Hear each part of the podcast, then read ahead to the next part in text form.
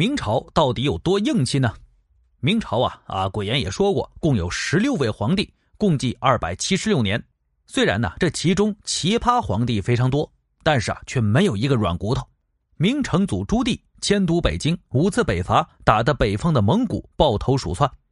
首辅于谦拒绝瓦剌所有的要求，就算皇帝被捉去了，没关系，我们另立新帝，也不妥协。亡国之君崇祯面对攻破都城的义军，不迁都，不逃亡，宁愿找一棵歪脖子树吊死。死前留下遗言：认贼分裂五师，误伤百姓一人。天子守国门，君王保社稷，不割地，不赔款，不和亲，不纳贡。这个明王朝就是如此的硬气。就像鲁迅先生所说的：“人可以被毁灭，但绝不能被打败。”明朝的皇帝大臣绝不接受任何妥协。大明王朝虽然已经成为了历史，但是这股民族自豪感永存不息，深深的烙印在我们中华儿女的心中。